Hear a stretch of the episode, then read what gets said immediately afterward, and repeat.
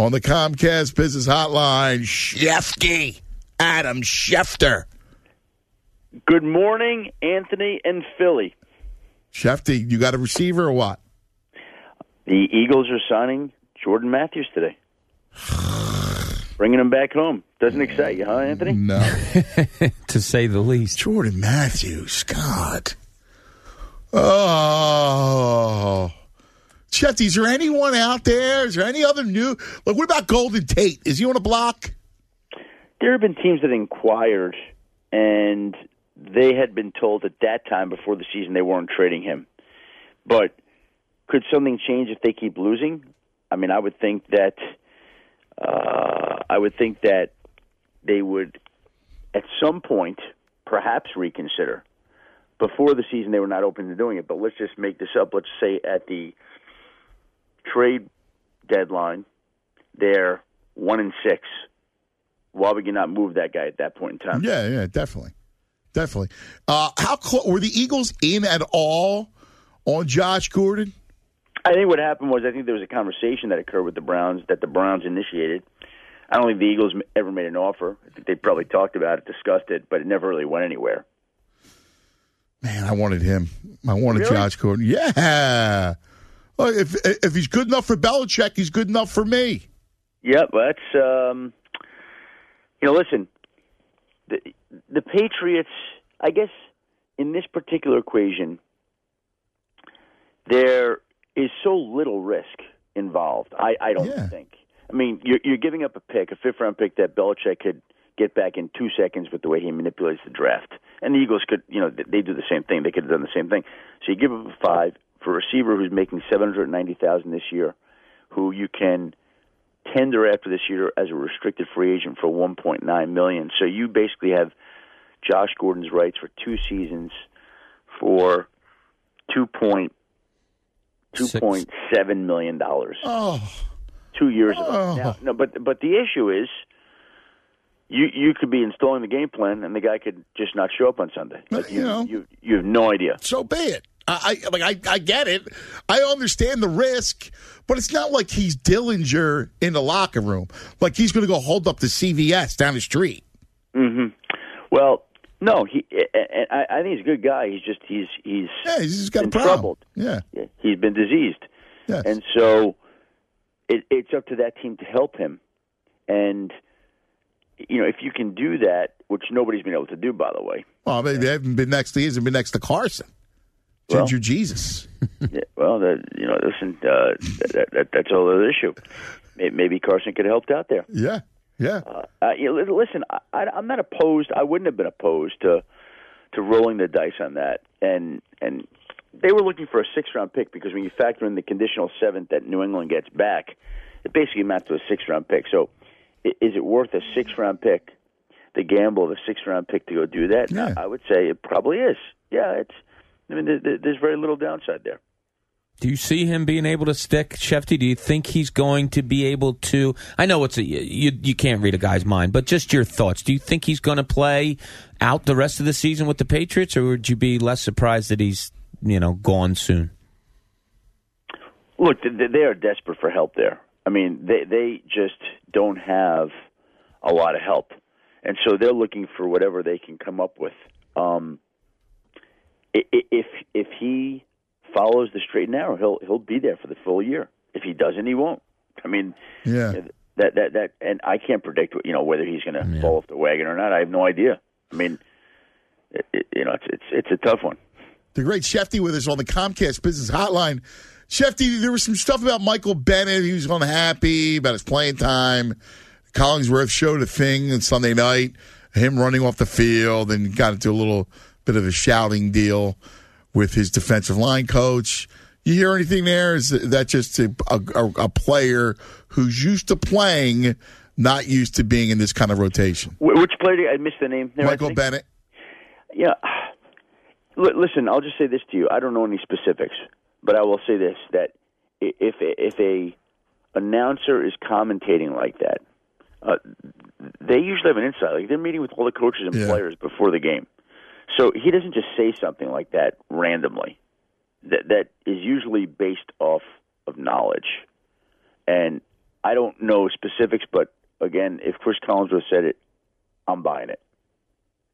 Shefty, what are you what are you getting out of Anthony and I were talking earlier? We just don't know who the Indianapolis Colts are.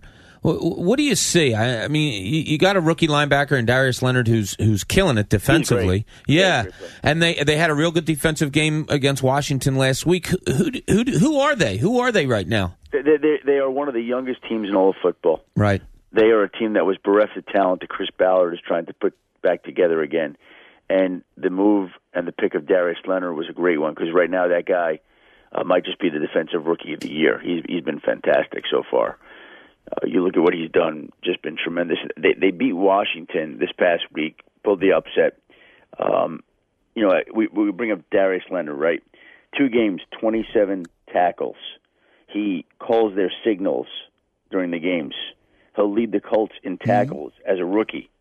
I mean, that, that that's pretty impressive. And so they they need more building blocks like that, and, and they don't have enough of them. They got one on offense, got a couple on offense, and Andrew and T. Y. Hilton and Ebron and Doyle played well at tight end. Offensive line, is is is strong up the middle with Quenton Nelson and Ryan Kelly, um, and, and they just got a lot of holes to fill on a very young team.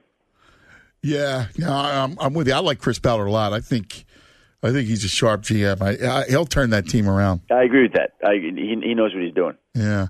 Uh, Shefty, um, just get back to uh, wide receivers. Is there anybody you hear that could be on the block? Any other teams? Like, it's so early, but anyone with a, a plethora of receivers? Like what's going on down in Miami? You know, you've heard DeVante Parker. Yeah. You know, he, he could be available. They haven't been able to get him on the field, and they think that they believe that they've got good wide receiver depth with Kenny Stills and uh, Albert Wilson and uh, Danny Amendola. So uh, that that wouldn't shock me if DeVante Parker is dealt before the trade deadline. Again, depending on what happens to the Lions. And, and I'll give you another one that will be interesting that they've never shown any willingness to deal him before and that would be Larry Fitzgerald. And he's never wanted to be traded anywhere. But if they're one and six, one and seven, and before the deadline, wouldn't he want to finish out his career somewhere where he could? Yeah, you give him a parole.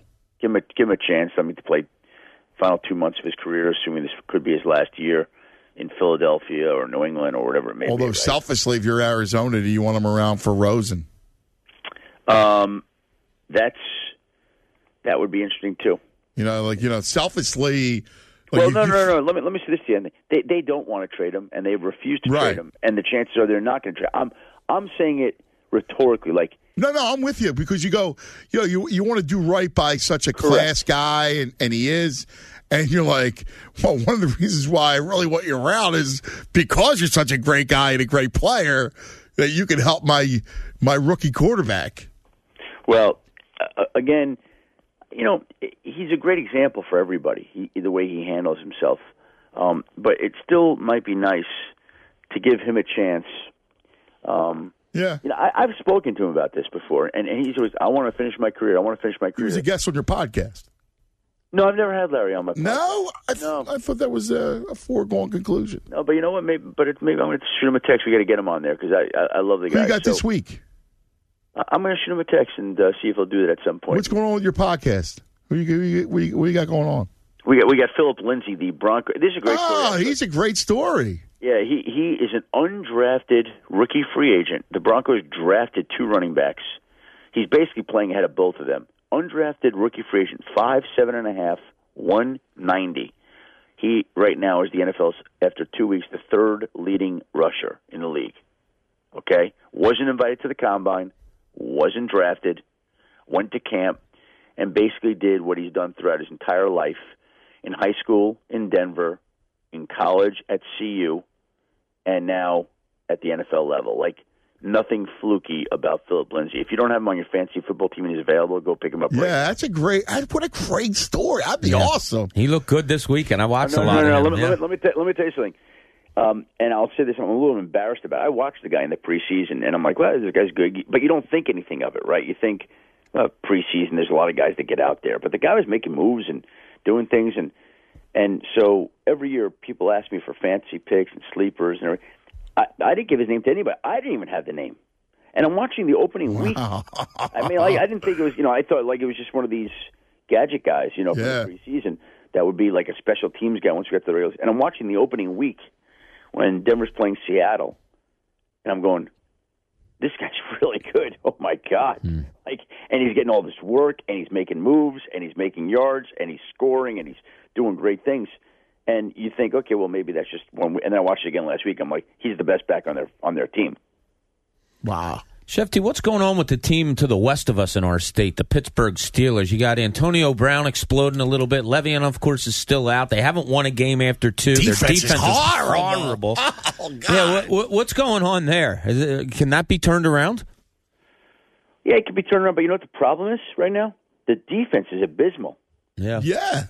That that that's the issue. Like, you could have Le'Veon no showing and jet skiing in Florida and going out to nightclubs. I mean, there are different pictures that surface him every day, like night, jet skiing. Like he's avoiding injury, but he's going jet skiing. Okay, and then um, you've got Antonio and his outbursts on the sideline. Okay, that's that's fine. But but the defense is generating no pass rush, none. And not only is it generating no pass rush, but the rest of the unit is just not playing well. Like they've played two games. Cleveland did some good things offensively. Patrick Mahomes, another great early season star, had his way, and now they get the other great story of the first two games of the season, the great Ryan Fitzpatrick going up against them on Monday Night Football this Monday. Which you know, it's funny. The schedule comes out. You look at certain games and you think, well, Pittsburgh at Tampa, uh, not a great game, and then all of a sudden, it's a great game. Yeah. Amazing. I love football. I Yeah. love it's back. Yeah, Like I was watching Monday night, and I love watching the Bears. Yeah, like I love watching the Bears watch. play football. Khalil Mack is pretty good. Oh my God, he's amazing. Football's the best. And we got Carson back, Shefty. Carson's coming back Sunday. Yeah, it's uh yeah, it's I mean that's something I think I think that they've had this date in their minds the whole time, to be honest with you. Yes. Yeah, I agree. I think they've We had brought this it up to you, in fact.